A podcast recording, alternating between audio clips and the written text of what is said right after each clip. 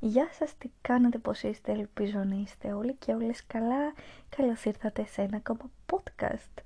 Αυτό το podcast βέβαια είναι λίγο διαφορετικό γιατί έχει να κάνει με conspiracy theories, ε, με τις θεωρίες νομοσίας και η πρώτη θεωρία νομοσίας που πλέον δεν ξέρεις αν είναι και αληθινή. Τέλος πάντων, έχει γίνει λίγο trend στο TikTok, στο Reddit, στο Internet γενικά, αφορά την Britney Spears που κάποιοι υποστηρίζουν ότι κρατείται παρά τη λύση τη από τον στροφό της και από τον πατέρα της και ότι τη χειρίζονται κλπ. κλπ. Θα διαβάσω εγώ κάποια πράγματα, θα ψάξουμε μαζί ε, να βρούμε έτσι κάποιες πληροφορίες και να μιλήσουμε γι' αυτό και να πούμε και την άποψή μας. Λοιπόν, βρίσκω εδώ ένα άρθρο της καθημερινής που έχει βγει 12 ενάτου του 20 και το έχει γράψει ο Νικόλας Ζώης. Λοιπόν, Δυτικό Hollywood 22 Απριλίου του 2019. Μια ομάδα διαδηλωτών φωνάζει συνθήματα έξω από το Δημαρχείο που ενώ μεταδίδονται και από ορισμένα διεθνή μέσα, δεν βγάζουν νόημα σε όλους. Γράφει εισαγωγικά ελευθερώστε την Britney, η αλήθεια θα την απελευθερώσει, ο Λάρι Ρούντολφ πρέπει να πεθάνει. Όσοι παρακολουθούν την υπόθεση γνωρίζουν ότι ο Ρούντολφ είναι το λαφάκι, όχι εντάξει, είναι ο μάνατζερ της δημοσφιλού pop τραγουδίστρια Britney Spears και ότι οι διαδηλωτές υποστηρίζουν την προσπάθειά της να αυτονομηθεί από την κυδαιμονία του πατέρα της που τέθηκε σε ισχύ το 2008 όταν η Spears έπειτα από μια νευρική κατάρρευση και μερικές αποτοξινώσεις και νοσηλίε σε ψυχιατρικές κλινικές κρίθηκε κατάλληλη να αποφασίσει για τη ζωή όχι απλώς των παιδιών της αλλά και τη δική της. Λονδίνο 24 Απριλίου του 2005. Ο τραγουδιστής Τζάρβι Κόκερ εμφανίζεται σε ραδιοφωνική εκπομπή του BBC όπου λέει δεν έχει τόσο σημασία το που συμβαίνουν τα πράγματα, αλλά το τι συμβαίνει στο μυαλό σου που κάνει τη ζωή σου ενδιαφέρουσα. Ήταν μάλλον μια συνοπτική εξήγηση, όπως γράφει εδώ πέρα ο κύριος Ζωής, συνοπτικότερη από τις αντίστοιχες του Φρόιντ. Του τρόπου που οι φαντασιώσει επηρεάζουν την αντίληψή μας και την πραγματικότητα. Προήλθε μάλιστα από έναν star, ένα celebrity, συχνό πεδίο παραβολής αρκετών φαντασιώσεων και ο ίδιος, ότι περίπου ήταν και η Britney. Ιδίως το ξεκίνημά της στα τέλη της δεκαετίας του 90, όταν μιλάμε βέβαια για φαντασιώσεις, δεν χρειάζεται να πάει ενό στο πονηρό αναφέρει, εκτός από τις ηλικιώδεις πουλήσεις της, κυρίως ε, τον album Baby One More Time και Oops I Did It Again, η Spears θα καταγραφόταν και ως φαινόμενο τόσο επιδραστικό πολιτισμικά που για χάρη της θα γραφόταν έρευνες όπως το Exile of Britney Spears, του Christopher Smith και το Britney Spears as a brand του Damien Kerlin. Το ζήτημα ίσως βρισκόταν στη λέξη brand, γράφει εδώ πέρα ο κ. Ζωής, γεννημένη το 1981 σε μια πόλη στη ζώνη της βίβλου, το Νότιο Νίπα, η Britney Spears τραγουδούσε από μικρή στην τοπική εκκλησία και επιδίωξε μια καριέρα στη showbiz με παρότρεση των γονιών της. Από εκεί νομίζω παιδιά μπορούμε να καταλάβουμε ότι αρχίζει και ευρωμάει λίγο το πράγμα. Πρώτα ήρθε μια συμμετοχή στο The Mickey Mouse Club και σύντομα ένα συμβόλαιο για το Jive Records. Από τις πρώτες εμφανίσεις του, όπου παρουσιαζόταν ε, πότε ως συγκρατημένη μαθήτρια καθολικό σχολείο, πότε ως απελευθερωμένη έφηβη του μέλλοντος. Η SPR προκαλούσε με εκνευρισμό σε όσους τραβούσαν ξεκάθαρες γραμμές ανάμεσα στην ερωτική αθότητα και ενοχή, Ταυτόχρονα όμως γινόταν και ένα από τα πρώτα icons της ΛΟΑΤΚΙ κοινότητας. Όταν βέβαια άρχισε να μεγαλώνει το branding εντός εισαγωγικών έπρεπε να αλλάξει. Το album Britney παρουσίαζε υποτίθεται μια οριμότερη εκδοχή της, μόνο που δεν ήταν βέβαιο αν αυτή συνιστούσε ένα ρόλο που είχε κατακτήσει ή της είχε αποδοθεί. Ε, υπάρχουν θεωρίες που λένε ας πούμε ότι, και ισχύει βασικά ότι η φωνή της Britney ήταν λίγο διαφορετική, αλλά η παραγωγή και όλοι αυτοί, ξέρω εγώ, που την έβγαλαν προς τα έξω, έτσι είπαν ότι θα ήταν καλό να ακούγεται λίγο περισσότερο σαν μωρό και έτσι βγήκε το baby, baby και λοιπά. Τέλος πάντων, ε, ο πρώτος της γάμος διέρχεσε δύο ημέρες, ο δεύτερος περισσότερο, όμως τα κάποτε δοξαστικά μίντια έκαναν πλέον λόγο για μια ανεπαρκή μητέρα και ίσως χάρηκαν όταν το 2007 την έβλεπαν να ξυρίζει δημοσίως τα μακριά μαλλιά της, λέει, ε, αλλοντινό σύμβολο θελικότητα ή όταν χτυπούσε το αμάξι ενός παπαράτσι με μια ομπρέλα. Εδώ σταματάω και λίγο να διαβάζω το άρθρο και θέλω να πω ότι όλο αυτό μου θυμίζει λίγο ε, Amy Winehouse. Θέλω να πω ότι ε, έχω δει την, την ταινία για τη βιογραφία της, το κορίτσι ξέρω εγώ πίσω από το όνομα κλπ. Και νομίζω ότι τα μίντια και οι παπαράτσι και όλα αυτά παίζουν πολύ μεγάλο ρόλο στον ψυχικό τους κόσμο, ε, έχω δει και το ντοκιμαντέρ της Γκάγκα που μιλάει για μία από τις δύο αλλά χωρίς να αναφέρει όνομα. Μιλάει σε κάποιον συνεργάτη της και λέει κάτι πολύ σωστό. Πάνω κάτω λέει ότι άμα πάρεις μια τέτοια φήμη δεν ξέρεις πώς να την διαχειριστείς και ο κόσμος κυνηγάει και τέλος πάντων θέλουν να τα παθαίνουν όλα και θα μπορούσε και αυτή να έχει καταλήξει αν την λέει ας πούμε ξέρεις πια. Θέλω να πω ότι δεν μπορούμε να το καταλάβουμε εμείς που δεν έχουμε φήμη ξέρω εγώ και πόσο μάλλον τόση φήμη. Αλλά φαντάσου από τη μια μέρα στην άλλη να γίνεις ένα πυροτέχνημα και όλοι ξαφνικά να σε θαυμάζουν και να σε είδωλο και να περπατάς στον δρόμο και να βλέπεις παπαράτσι, οι οποίοι παπαράτσι κάνουν υποθέσεις για τη ζωή σου, ε, γράφουν άρθρα για σένα, σε κρίνουν για το αν είσαι καλή μάνα ή δεν είσαι και σιγά σιγά νομίζω αυτό αν έχεις πάρει τη δόξα πολύ απότομα ή αν είσαι λίγο πιο όχι αδύναμος χαρακτήρας, πιο ευαίσθητος, να πω, νομίζω μπορεί να σε τρελάνει κιόλας. Πάμε να συνεχίσουμε. Όσο πάντως και αν δεν ήταν πια μέρος του νόμιμου γούστου, συνέχισε να δισκογραφεί τουλάχιστον έως το 2016. Ε, εδώ και αρκετό καιρό τώρα, δεν δίνει συναυλίες. Η τελευταία ήταν ε, το 20 μέσα από μια σειρά selfies. Ήταν κάπως ακατανόητη γενικά από αυτά που ανέβαζε. Η τελευταία, ναι, μέσα από τη selfie της, η τελευταία δημόσια εμφάνισή της. Η βασικότερη κατηγορία λοιπόν του κινήματος ελευθερώσε την Britney είναι ότι ο πατέρας της Jamie Spears όχι απλώς διαχειρίζεται τα οικονομικά της, αλλά και το ποιο θα συναντά και πότε θα βγαίνει από το σπίτι. Το 2020, εκεί στο άρθρο γράφει προ λίγων εβδομάδων, αλλά είπαμε το άρθρο είναι του 20, ένα δικαστήριο έκρινε ότι η κυδαιμονία του θα συνεχιστεί. Το ενδιαφέρον είναι ότι η ίδια δεν ζητάει πλήρη αστυνομία. Αισθάνεται την ανάγκη επιτήρησης απλώς από κάποιον άλλο διαχειριστή. Πώς το έλεγε σε ένα παλιότερο τραγούδι της I'm not a girl, not yet a woman. Ε, αυτό ήταν το άρθρο από την καθημερινή αρχικά. Και τώρα θα πάμε σε ένα άλλο άρθρο του CNN που λέει η Britney Spears θέλει να απαλλαγεί από την κυδαιμονία του πατέρα της, ο οποίος ελέγχει εδώ και 12 χρόνια τις προσωπικές και επιχειρηματικές υποθέσεις της κατόπιν αποφάσεις του δικαστηρίου. Εν ώψη ακρόασης δικαστήριου του Λος Άντζελες, ε, ο δικηγόρος της 38χρονης popstar κατέθεσε έγγραφα στα οποία αναφέρεται την τραγουδίστρια αντιτίθεται στεναρά στο να ανατεθεί και πάλι η επιτροπή της στο James Pierce, χωρίς να εξηγεί τους λόγους. Ο James Pierce ανέλαβε, όπως είπαμε, την κυδαιμονία της ενήλικης κόρης του το 2008, αφού η ζωή της βρήκε εκτός ελέγχου και χρειάστηκε να νοσηλευτεί σε ψυχιατρική κλινική. Η Britney Spears δεν έχει δώσει καμία συναυλία από τον Οκτώβριο του 2018 και πέρσι, δηλαδή το 20, μάλλον πρόπερσι, ε, εισήχθη για μικρό χρονικό διάστημα ή το 19. Σε ψυχιατρίο στα Δικαστικά έγγραφα αναφέρεται ότι είναι δεδηλωμένη επιθυμία της να μην δώσει παραστάσεις αυτή την περίοδο. Οι θαυμαστές της Στάρ διαμαρτύρονται για τη μακριά επιτροπή της ε, και έχουν ξεκινήσει μια εκστρατεία μέσω των ιστότυπων κοινωνικής δικτύωσης συζητώντα την απελευθέρωσή της. Πιστεύουν ότι την κρατούν εχμάλωτη και ότι η ίδια στέλνει κωδικοποιημένα μηνύματα παρακαλώντας για την ελευθερώσουν μέσα από λογαριασμούς στα social media, στα οποία συνήθως ανεβάζει φωτογραφίες της ενώ χορεύει στο σπίτι της. Οι υποστηρικτές συνδυάζουν να διαδηλώσουν κοινικά βασικά και να κάνουν και διάφορε δράσεις έξω από το δικαστήριο, έξω από το σπίτι της. Η Μπρίτνη θέλει να δοθεί ο έλεγχος των υποθέσεων της στη μάνατζέρ της, την Τζόντι Μοντκόμερ, η οποία είχε αναλάβει προσωρινά την κυδαιμονία της πέρσι, πρόπερσι, πότε ήτανε, ε, όταν ο Τζέμις Πίρ αρρώστησε. Ο Τζέμις Πίρ απέριψε την εκστρατεία ελευθερώση την Μπρίτνη, χαρακτηρίζοντας την ανέκδοτο και λέει: Όλοι αυτοί οι συνωμοσιολόγοι δεν έχουν ιδέα. Επαφείται στο δικαστήριο να αποφασίσει ποιο είναι το καλύτερο για την κόρη μου ε, δεν είναι δουλειά κανένας άλλου, είπε. Ε, και εδώ θέλω να πω ότι έχω παρακολουθήσει γενικά τις τελευταίες μέρες το λογαριασμό της. Υπάρχουν κάποια βιντεάκια, ας πούμε, που κάνει γυμναστική με τον σύντροφό της ε, και φαίνεται ξεκάθαρα εκείνη τη στιγμή να κοιτάνε την κάμερα και εκείνος να της λέει smile, να χαμογελάσει και μετά από ένα δευτερόλεπτο αυτή χαμογελάει.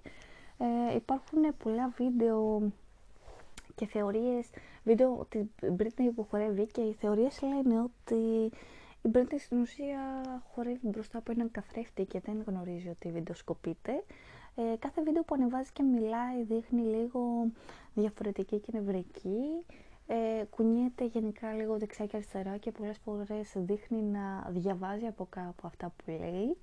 Μια άλλη θεωρία της είχε γράψει κάποιος στο TikTok αν βρίσκεσαι σε κίνδυνο φόρα κίτρινο και στο επόμενο βίντεο της φόρησε κίτρινο ε, και έγραφε επίσης ότι, άξερα εγώ, είμαι πολύ χαρούμενη και λοιπά μπουρμπούρου. Αυτό το κίτρινο είναι το αγαπημένο μου χρώμα και, και το έγραψε ξέρω εγώ και πολλοί πιστεύουν λοιπόν ότι είναι σε κίνδυνο γενικά. δεν ξέρω τι μπορεί να ισχύει. Ε, ναι. Και πάμε τώρα σε ένα άλλο άρθρο ε, του Men's House που έχει hashtag Free Britney και λέει πως το μεγαλύτερο είδωλο της pop του 90s βρέθηκε εχμάλωτο ενός αδίστακτου πατέρα. Λοιπόν, ε, για χρόνια η εικόνα της Britney Spears μεταφραζόταν από πολλούς ως απούλια του μυαλού της, αλλά λέει δεν ήταν έτσι. Ε, η επιμέλεια είναι του Men's House, ε, Men's House Team. Λοιπόν, όταν πριν από αρκετό καιρό η Britney Spears έκανε μια ανάρτηση στο Instagram που ενημέρωνε για το ότι έβαλε φωτιά στο γυμναστήριο του σπιτιού της. Ήταν πολλοί αυτοί που έσπεψαν να αφήσουν υπόνοιες για το κάψιμο.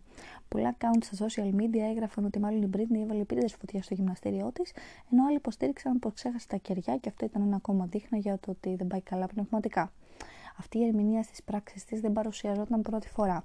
Από το 2006 και μετά η Britney Spears βλέπει διαρκώς τα περιοδικά, τις lifestyle εκπομπές και προϊόντα του χρόνου στα social media ε, να την αποκαλούν τρελή ή πνευματικά σταθή. Μόνο που αυτό που ισχύει για την Britney απέχει πολύ από την απλουστευτική και τόσο απαρχαιωμένη πια αντίληψη. Διότι να ισχύουν, γράφει εδώ πέρα. Είτε πρόκειτο κάθε φορά για ένα οργανωμένο σχέδιο του πατέρα της και των συμβούλων που έχει πληρώσει για να την κρατούν δέσμη όλα αυτά τα χρόνια, είτε η Britney είχε χάσει τον πνευματικό μπούσουλα επειδή ακριβώς ήταν εχμάλωτη σε μια ζωή που ίδια απέφερε οικονομικό κέρδος, αλλά δεν βρισκόταν από τον έλεγχό της. Τα τελευταία χρόνια έχει γίνει γνωστό ένα μεγάλο κομμάτι της ιστορίας της, όχι όμως ολόκληρο ώστε να διαλευκανθεί κάθε περιστατικό του παρελθόντος, κατά το οποίο πολλοί θεωρήσαμε πως η Σπία χρειάζεται υποστήριξη. Είτε αυτό αφορούσε την εποχή που κούρεψε το κεφάλι του Σκουλή, είτε στην, στη δικαστική διαμάχη της με το Kevin ε, Federline. Βούσα είναι από Πάιντολ και μια στάρ παγκόσμιου βεληνίκους. Από τα 16 της η Σπίρ δημιουργούσε μια πρώτη εικόνα, λέει, ε, τόσο τρανταχτή που οδήγησε τη δισκογραφική της και τους ανθρώπους που τη μανάτζαραν ε, να την εχμαλωτήσουν σε μια κατασκευή γράφει. Λοιπόν, το Men's House εδώ πέρα. Η φωνή της ήταν ε, επιτιδευμένα εφηβική για την επόμενη δεκαετία, αν και στην πραγματικότητα άλλαζε διαρκώς και ορίμαζε και η Σπίρ δεν μπορούσε επουδενή ούτε να τραγουδήσει κανονικά, αλλά ό,τι και να βγει από το σπίτι της ή να φάει ό,τι θέλει χωρίς έγκριση από τους αυλικούς της και τον πατέρα της.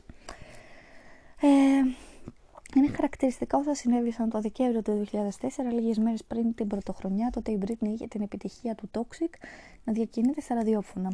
Ένα απόγευμα κατά τη διάρκεια της εκπομπής του Jesse Lozano στον Kiss FM, η Britney τηλεφωνεί και ζητά να στείλει το νέο της τραγούδι για να το παίξουν στον αέρα.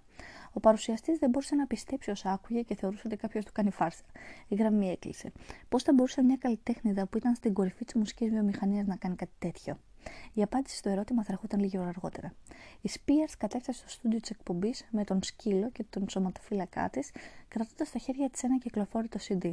Αφού εξηγεί στο Λοζάν ότι αποζητάει, οι ακροατές ακούνε κάτι πρωτόγνωρο για την Britney ε, για Britney βασικά λέει. Ξαφνικά ο συναισθηματισμός και η λυρικότητα κάνουν την εμφάνισή του στη μουσική της και η φωνή της είναι κάτι διαφορετικό. Το τραγούδι λέγεται Μοναλίσα και η Σπία που έχει γράψει το στίχο σε αυτό, όπως και σε όλα τα τραγούδια του άλμπουμ Original Doll, που σκόπευε να κυκλοφορήσει, κάνει λόγο για μια γυναίκα που όλοι λάτρευαν να βλέπουν, αλλά λάτρεψαν περισσότερο την παρακμή της. Κυρίες και κύριοι, έχω να σας πω μια ιστορία για τη Μόνα Λίζα και την απότομη πτώση της. Βλέπετε, όλοι την ήξεραν, ήξεραν όλοι τόσο καλά, αλλά τώρα αναλαμβάνω εγώ για την απελευθερώσω από τα μάγια. Το παραπάνω τετράστεχο είναι ενδεικτικό του τι ήθελε να πει με αυτό το τραγούδι.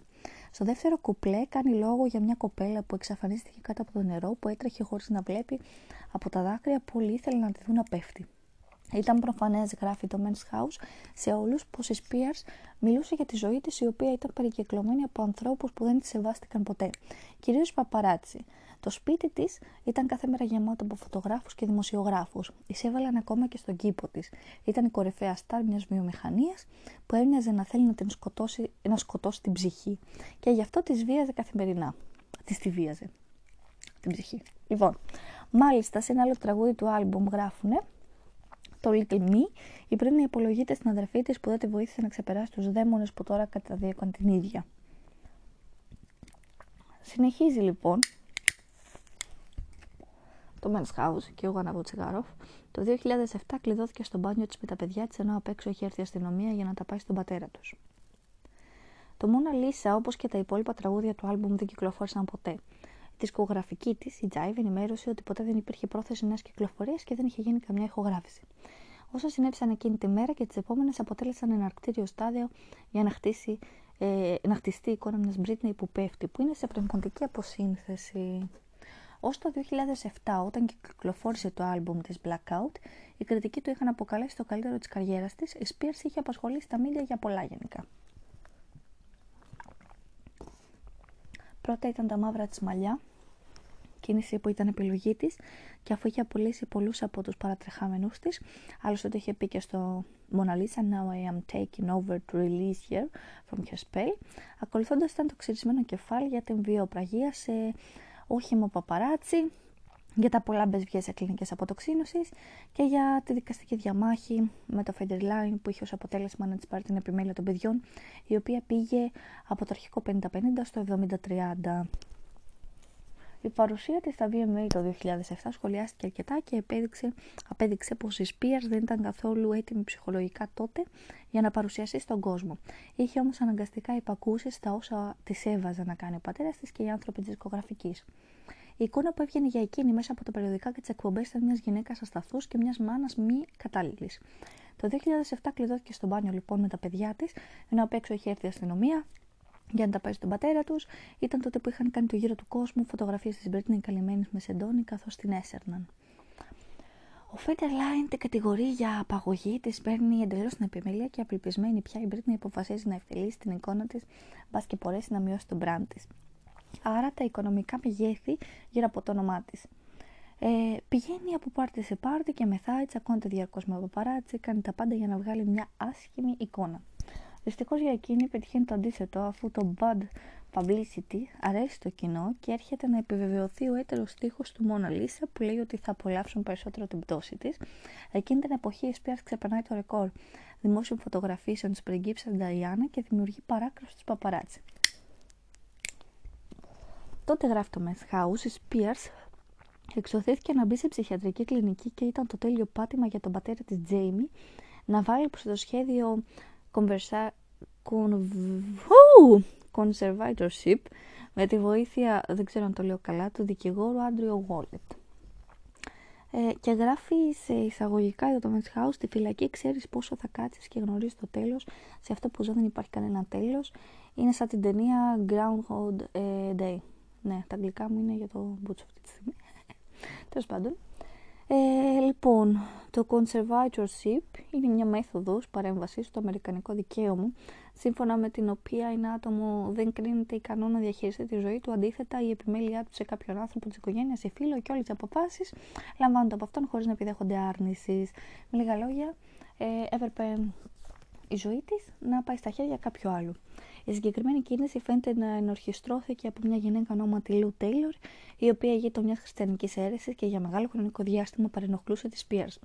Η Τέιλορ πήρε στο σπίτι των θρησκόληπτων γονιών της Σπία και τους πρότεινε τη λύση.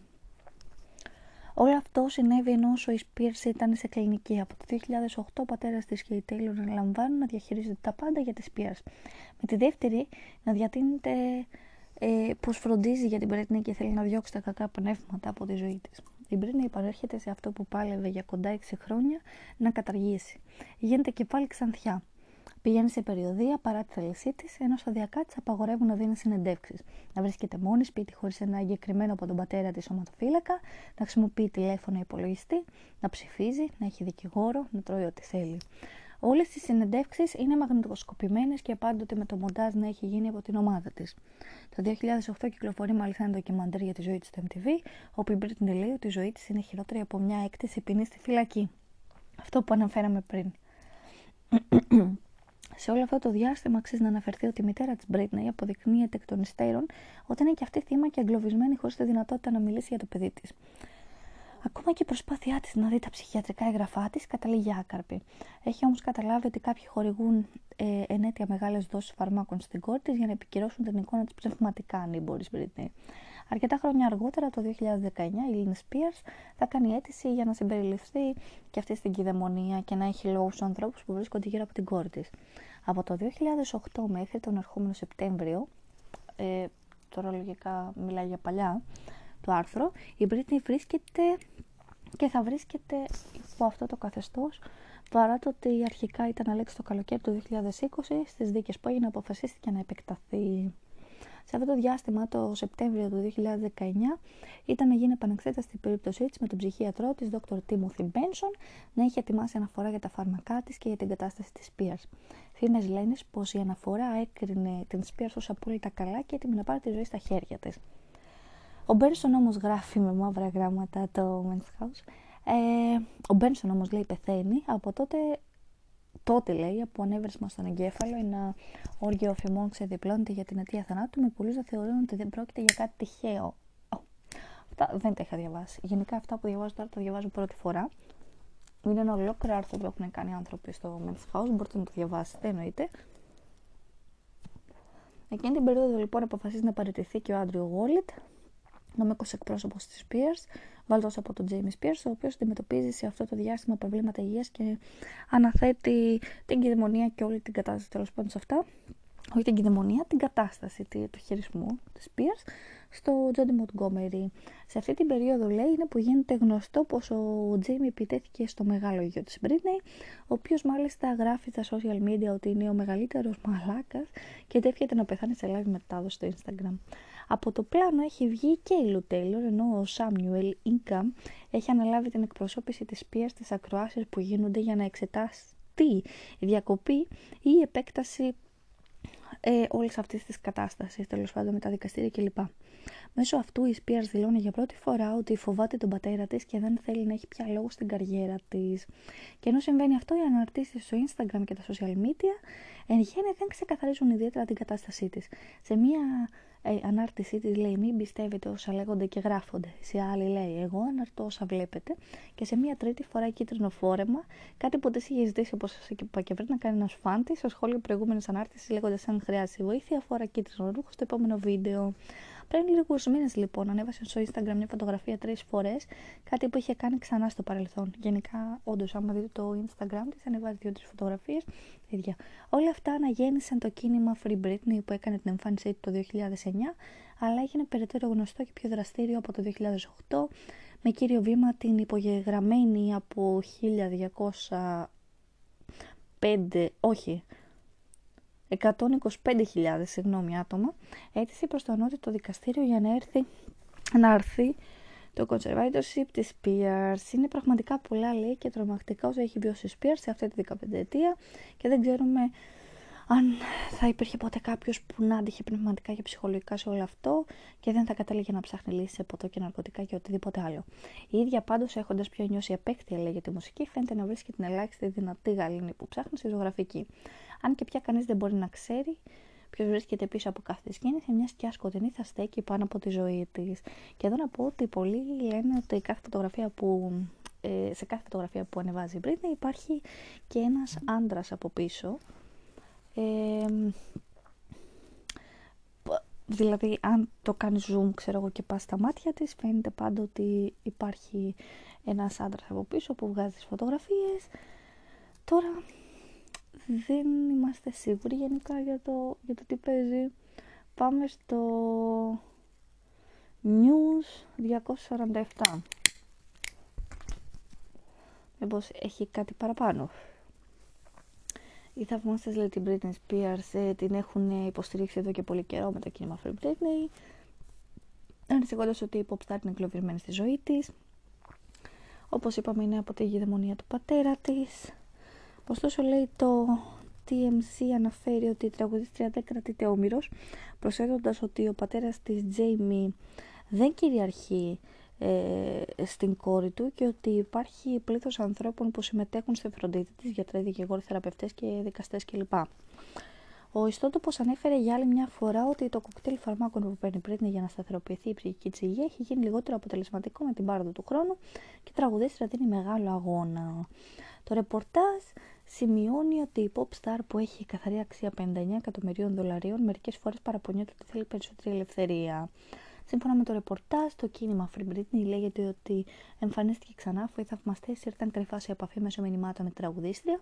Τα μηνύματα ήταν συνθηματικά όπως ροζ αν έχετε πρόβλημα και μαύρο αν χρειάζεται βοήθεια. Τότε η Britney εμφανίστηκε σε βίντεο στα μέσα κοινωνικής δικτύωσης να φορεύει φορώντας ε, ροζ shorts με φήμες να θεωρούν ότι όλα αυτά οι θεωρίες συνωμοσία γενικά φουντώνουν. Γενικά πολλοί τις γράφουν από κάτω αν είσαι κίνδυνο φορά το τάδε, φορά το τάδε, εκείνη το φοράει, μπορεί να είναι βέβαια έτσι μια απλή σύμπτωση, ε, μπορεί και να μην είναι. Επίσης, πολλοί μετά το άλμπουμ της Rose φοβόντουσαν ότι Rose και καλά ε, και Red ε, που είχε ανεβάσει για άλμπουμ και τέτοια σημαίνει κίνδυνος. Τώρα δεν ξέρω αν υπάρχει κάποια μικρή τύπου προπαγάνδα ή μια διαφήμιση, ξέρω εγώ, ώστε να έχουν φτιάξει ένα μυστήριο και να ασχολούνται όλοι μαζί της. Αν όλα αυτά είναι αλήθεια, αν είναι θεωρίες νομοσίας, κανείς δεν ξέρει. Αυτά ήταν ε, όλα αυτά που, που ξέρω, που βρήκα. Ήταν από το Men's House, ήταν από την Καθημερινή, ήταν ε, από διάφορες σελίδες, δεν είναι δικά μου, είναι αυτά που βρήκα, είναι κάποια που άκουσα στο TikTok. Τώρα η προσωπική μου άποψη είναι ότι ποτέ δεν ξέρεις, όπως είπα και πριν, ότι η φήμη μπορεί να δημιουργήσει μεγάλο κακό αν δεν μπορείς να το διαχειριστείς. Αυτό ήταν ένα conspiracy podcast. Ε, ελπίζω να σας άρεσε, ελπίζω να μην σας κούρασα πάρα πολύ, γιατί και εγώ πρώτη φορά τα διάβαζα. Και θα τα πούμε σε ένα επόμενο. Μέχρι την επόμενη φορά, φιλάκια!